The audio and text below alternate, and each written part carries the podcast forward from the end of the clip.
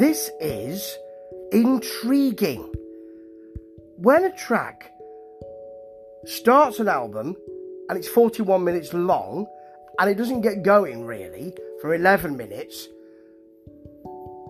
I am having my interest piqued. This is the new album from Richard Dawson. Now, I don't know much about Richard Dawson. I came across this on my streaming service and thought, I wonder what, what this is like. He's he's from Newcastle. He's been going for a few years now. He's, he, I mean, he's folk influenced, and there are real folk influences here, but there's a lot more going on than that. This is called the Ruby Cord, C O R D, not C H O R D, and um, that aforementioned first track, The Hermit, it's it's slow. It, has got self importance to it, although it's got a slow build, and it, it goes to many different places. It really has an organic feel to it, a folk simplicity. It struggles to not to get going, but it struggles to decide whether it wants to or whether it just wants to stay where it is. There's real beauty in that. It raises itself a little at times. There's a sort of almost just get out of bed, scuzzy kind of slowness, you know, before you've had your morning shower, that sort of thing. Then it grows to a, a harmonized gentleness with some folky, lovely stuff in it. It's 41 minutes, I say, never feels that way.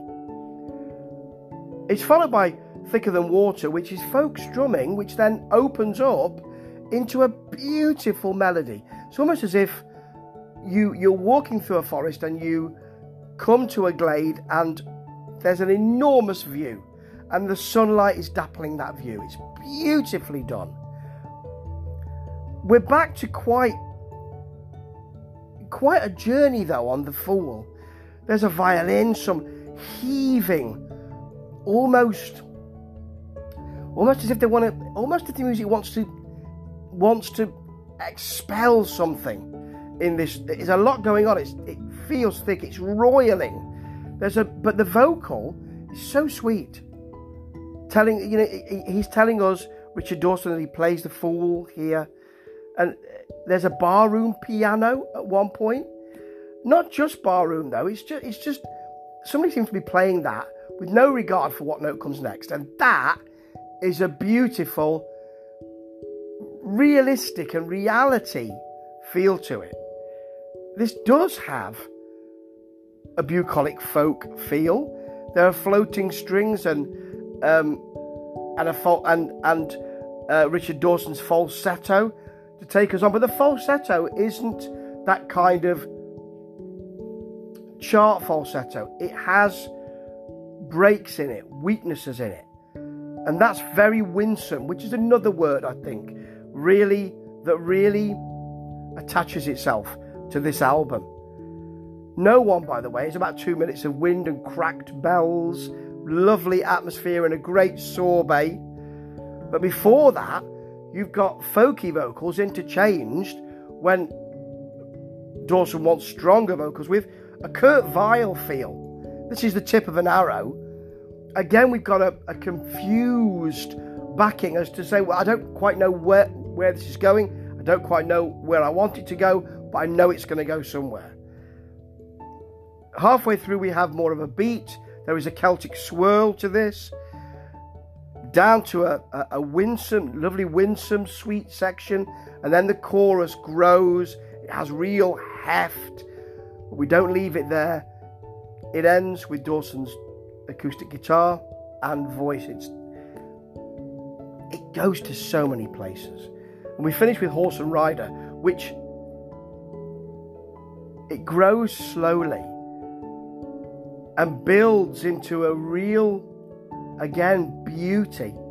It adds voices, it adds belief, it adds an enjoyment of just being in a room and singing or being outdoors and singing together.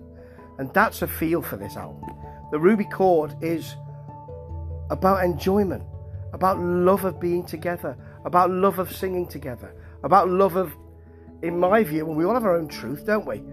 About about being able to be together after lockdowns and, and a pandemic which has not gone away, but the feeling of being together outdoors and singing as if it doesn't matter. Quite a lot of this album makes me think not that you're shoving these tra- these these instruments together because you want to hear how they sound and you think it's going to sound a bit interesting in an indie way. This doesn't seem to have that. I know it's been released, so it is part of the business, but it doesn't seem to be of the business. It's it's not perverse, as, as in I'll give you 41 minutes and let's see how you feel about that. That's how long the song has to be. That's how full the song has to be. That's how the song has to go, because that is what the song demands. There has to be room for this kind of music. Do take a listen. Give yourself time to. And I think you'll be beguiled in the same way I was. Ta ta.